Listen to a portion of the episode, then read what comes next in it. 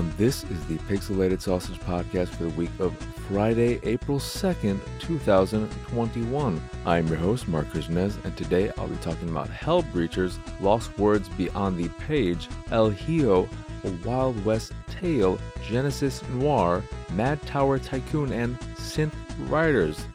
And yeah, you may have noticed at the very beginning of the show, at the top of the show, as they call it, I did not mention the episode number because I hinted, I teased that I was thinking about dropping it last episode, or maybe it was two episodes ago.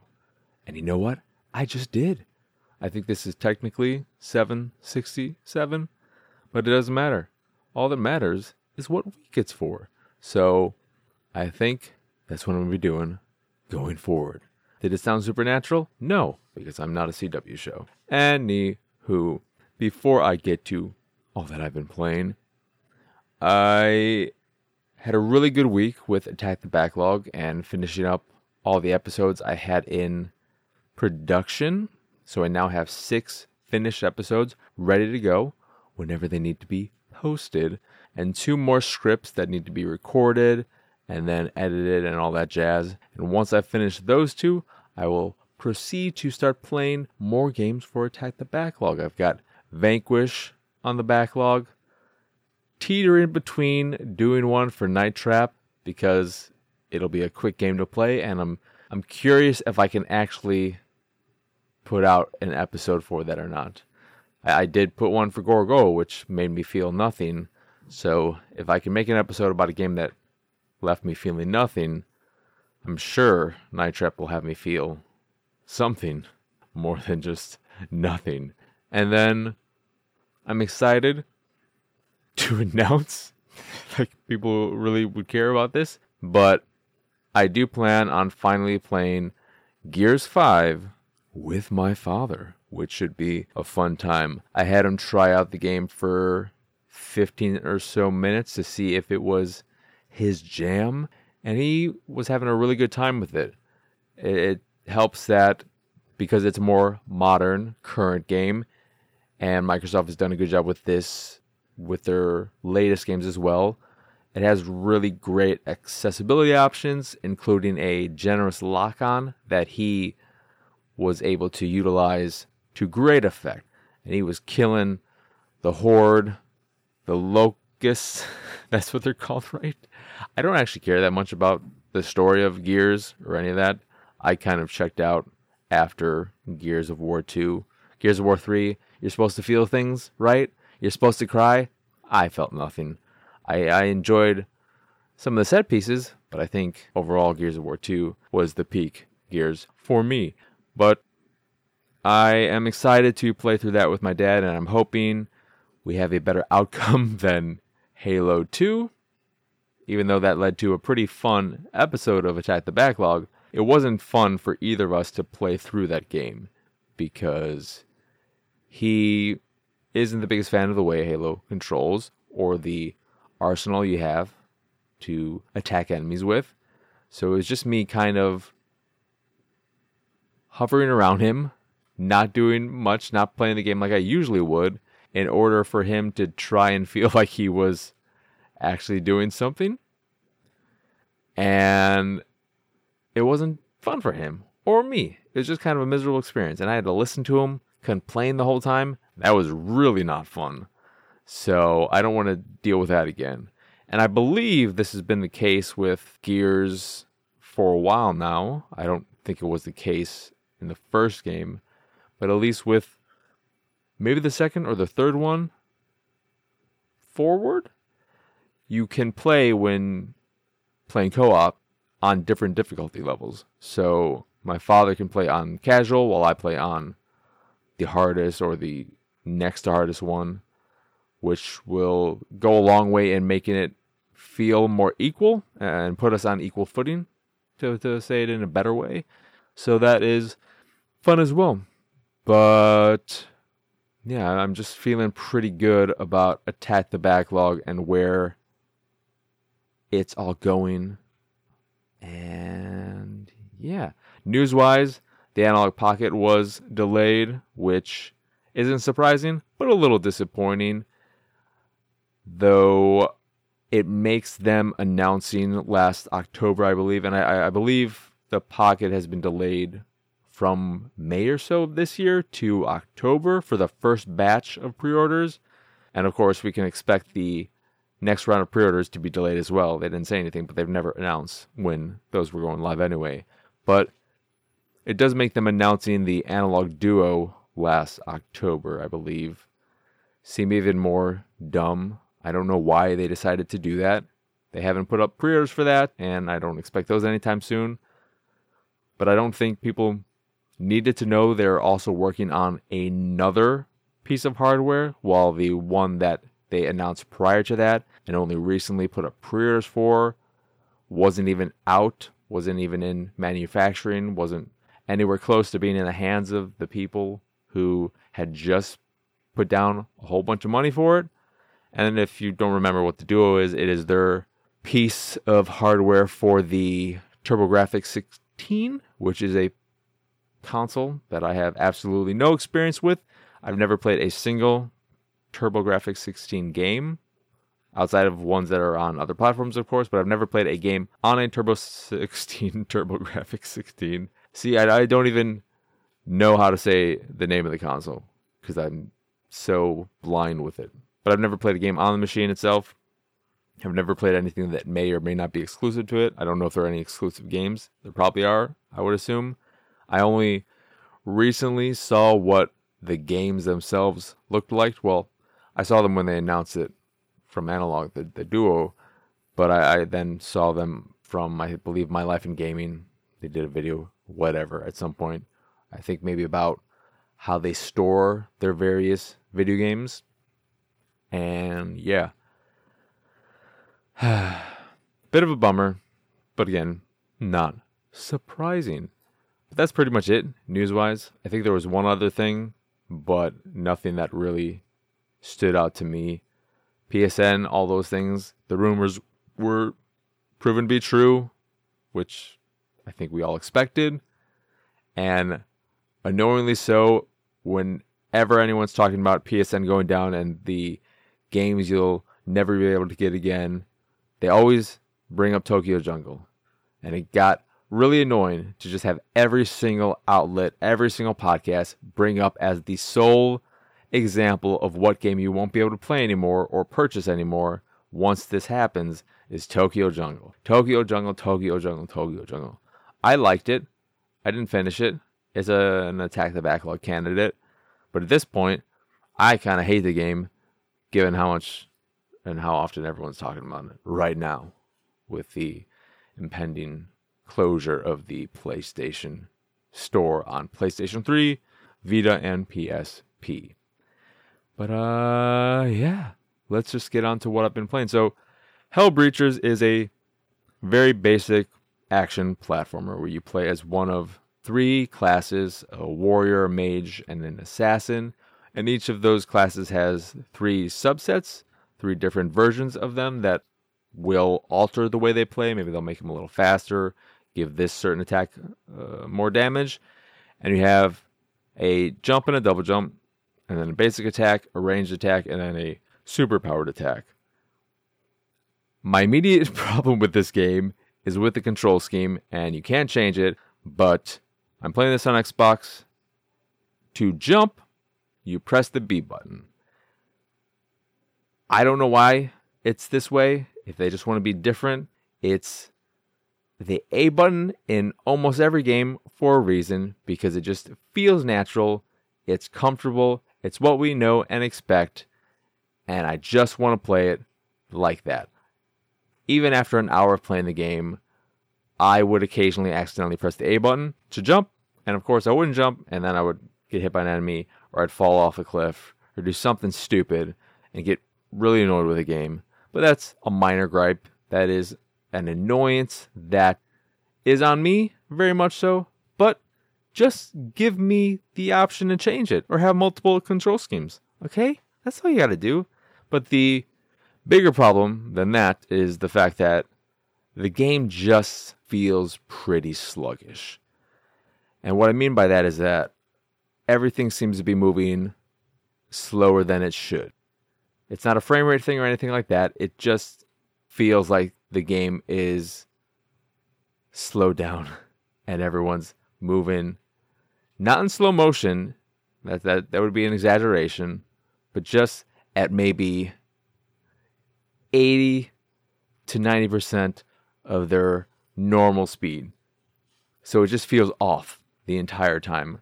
And it's most noticeable when jumping especially when doing the double jump. But outside of that it just is a really basic ass platformer. It doesn't look good. It doesn't feel good, both in terms of jumping or attacking. The whole crux of the game is just to get to the end of the level. You are collecting coins if you want, uh, but you don't have to. And then there are chests that you can open up with keys you find in each level. But I have no idea what the fucking point of opening the chests is. When I'd open them, nothing would come out.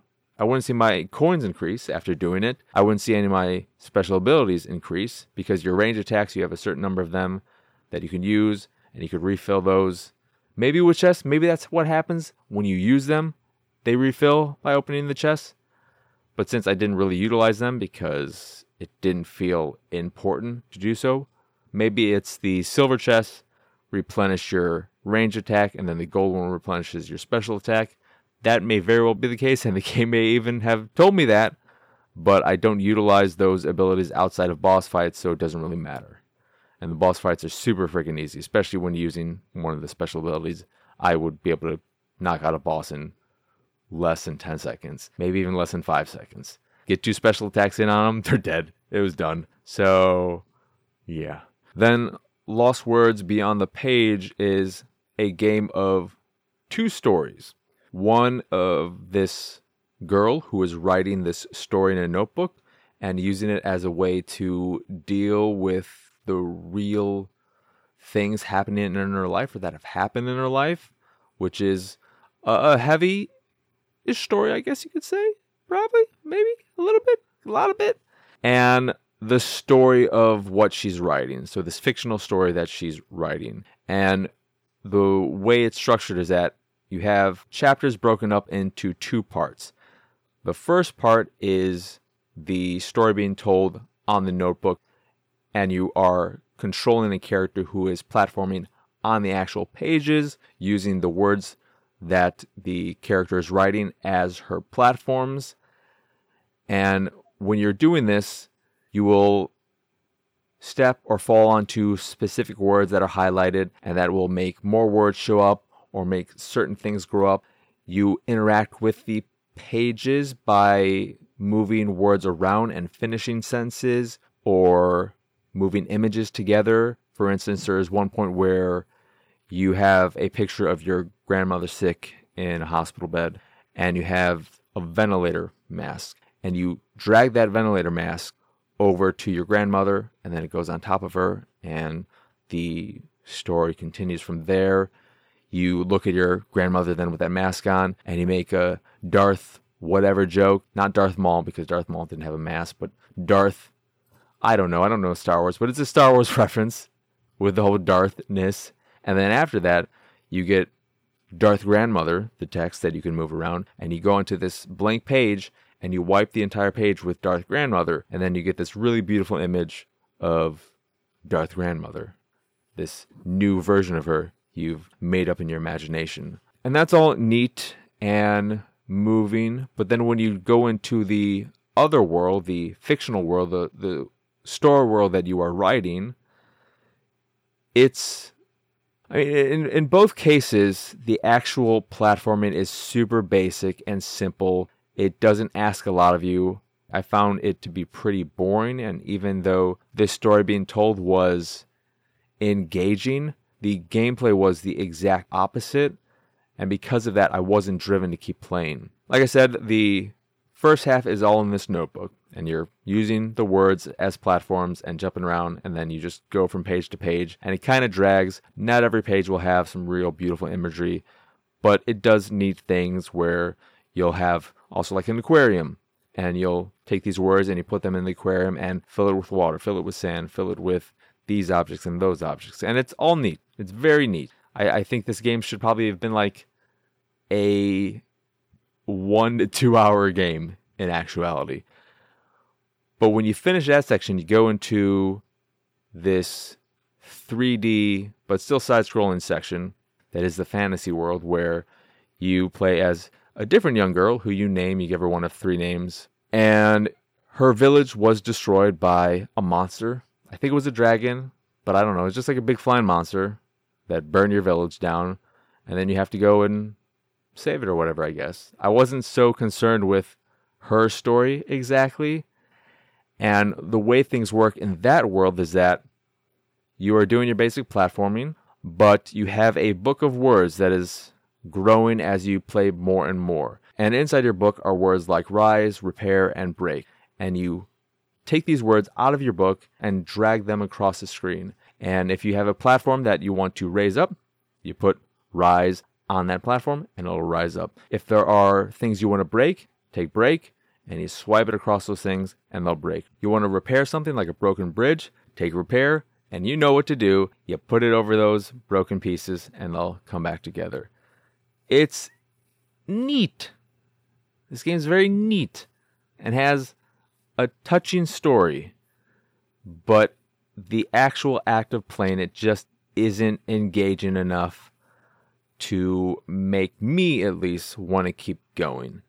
I like the story, but I'd rather just read the story or experience it through the notebooks in a much shorter experience. But that's not the case with Lost Words. And so I'm probably not going to finish it because I'm not engaged anywhere near enough to want to keep playing it.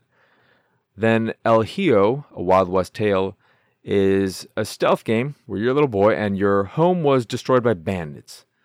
And it starts you off in a monastery. I played through like the first 10 levels of this, and that was already way too much. I really, really did not like this game at all. I think the boy controls stiffly. There's just something off about the way he moves, like he's not completely free in this 3D space, which is from an isometric perspective. And I don't know. The thing about El Hijo is that it is a stealth game, but really it is a puzzle game more so than that. Because with a stealth game, if it's really a stealth game, I feel like there should be some semblance of freedom in how you can tackle a situation.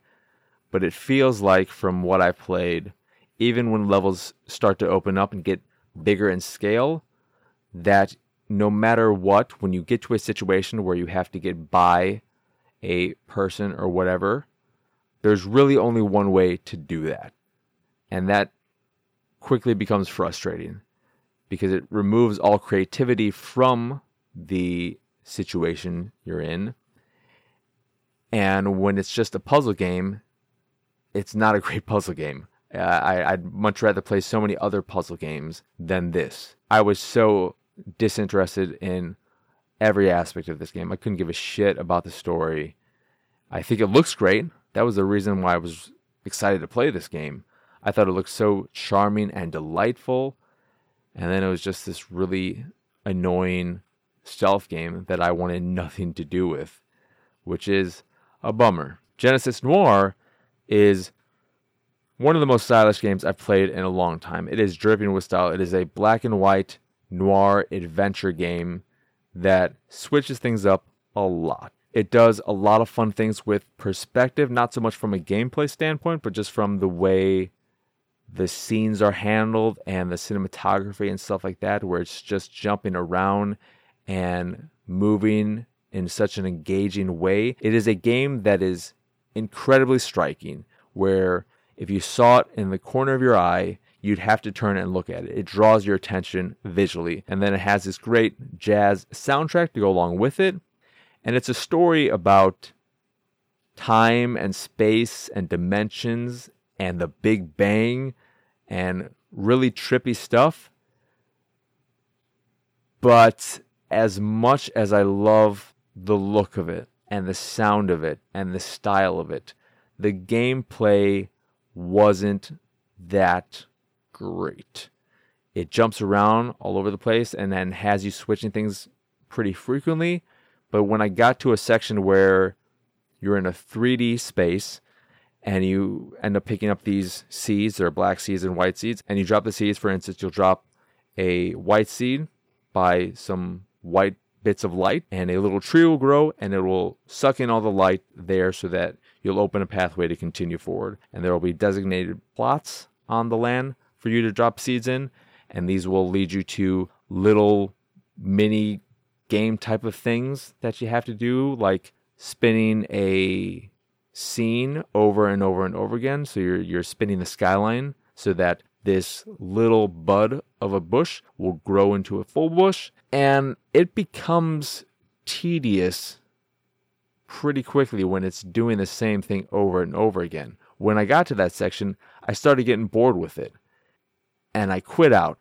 And that is where the game really lost me because that is when I realized Genesis Noir has an absolute shit checkpoint system. When I booted the game up again because Quick Resume didn't work with it because Quick Resume is still a broken, messy piece of crap that you should never rely on. It started me off at the very, very, very beginning of that area. So those 15 minutes I spent there were all lost. And I was bored when I was playing them the first time. And if you think I was going to play through them again to see where the story is going, no, I don't care enough about this story. I love the style of it. I love the look of it. I love the sound of it. I don't care about the story at all. So I bounced off after that. It's a bummer because I think there's a lot of coolness about the game, but that's really all it is. It's just cool. It's a cool game that lost me gameplay wise. Then Mad Tower Tycoon is a sim tower like wannabe that is okay, but looks pretty not pretty. It doesn't look great. It's incredibly cluttered. It has one of the most cluttered UIs I've seen in a game in a long time. It is a sim game, so of course there's going to be a lot of stuff on screen, but it looks low res and just isn't pleasing on the eyes when you see all this stuff all over the screen and, and the world itself doesn't look good. It's just very overwhelming with all the stuff that's on screen. It's easy to get a handle of things after you put some time into it. The fastest speed is still too slow for my taste. But as far as what it's trying to be, a sim tower like, it, it does that well enough. But there are better options even on the Xbox, like Project Highrise Architects Edition, which is still busy, but its UI is much cleaner and things are hidden away into sub menus. So not everything is just all over the screen all the time. The visuals are nicer there too, and it has more of that SimTower vibe that I'm looking for. And then last but not least is Synth Riders, which just released their latest pack of music called Adrenaline, which includes five paid bits of DLC and three free songs. The free songs are Pennywise's Never Gonna Die, Too Close to Touch's Hard to Love, and Plague Vendor's New Come Down. And then the paid DLC includes The Offspring's Come Out and Play and Self Esteem, Bad Religion's 21st Century, Digital Boy, Rancid's Time Bomb, and The Interrupters gave you everything. And The Offspring's Come Out and Play includes their experience thing, like they did with one of the tracks from the Muse collection, where they remove everything from the UI. It's not really about competitive play and getting the highest score. It's just about being immersed in this space while custom visuals are going on that go along with the music. And it's really really cool. I love it when they do this. I believe it's only the second time they've done this. I don't think they've done it outside of muse and now this one offspring song. And it's really cool. It's a completely different feeling from what you get when you just play the songs in their regular mode. And i still love the game. I don't know what else there is to say about it. I, I think it's a bit hit or miss whether or not the song's note mapping is good or not. They're never terrible but in some cases, like Come On Play, I didn't feel like the notes as I was hitting them felt in line with the song. But then Rancid's Time Bomb and Pennywise's Never Gonna Die, those felt very good. I thought the note mapping on both of those was great. And it's just kind of a mixed bag in that sense. It always is. But I'll also say, I don't know if they've updated this, if they've done some tweaking, or if it's just me losing my mind. I feel like the accuracy has been improved. I was able to hit notes more frequently without any flubs. so that I would get on these long stretches where the only reason why I would break a combo is because I would confuse for a second which color is popping up next and accidentally use the wrong hand. But outside of that, it felt like it was almost perfect in terms of tracking my hands and their placement and all of that, which was really great. It made the whole experience even better than it already was because on occasion I'd feel like I actually was in the right position and I just didn't get the note for whatever dumb reason. But Synth Riders remains my favorite VR game, my favorite VR experience. I'd love to see more of these experience levels, even though they do feel very different. Even when I'm playing them, I don't feel the competitive drive, so I'm just kind of putting my hands in the place as opposed to hitting them the way I do with the force mode. I'm just kind of being in that moment and looking at the visuals around me.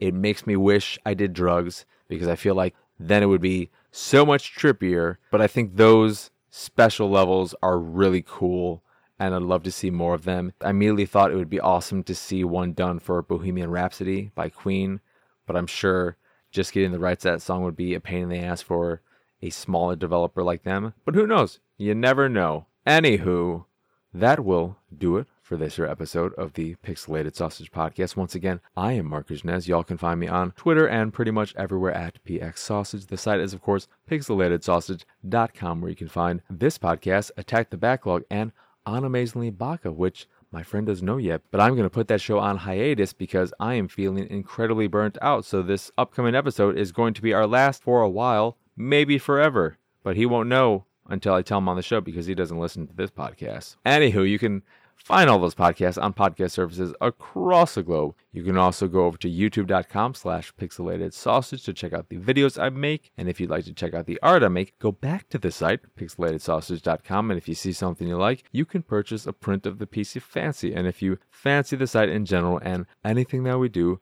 please go over to patreon.com slash pxs and support us that way. As always, Thank you for listening. I hope you enjoy this here episode, and I hope you have a wonderful, wonderful rest of your day.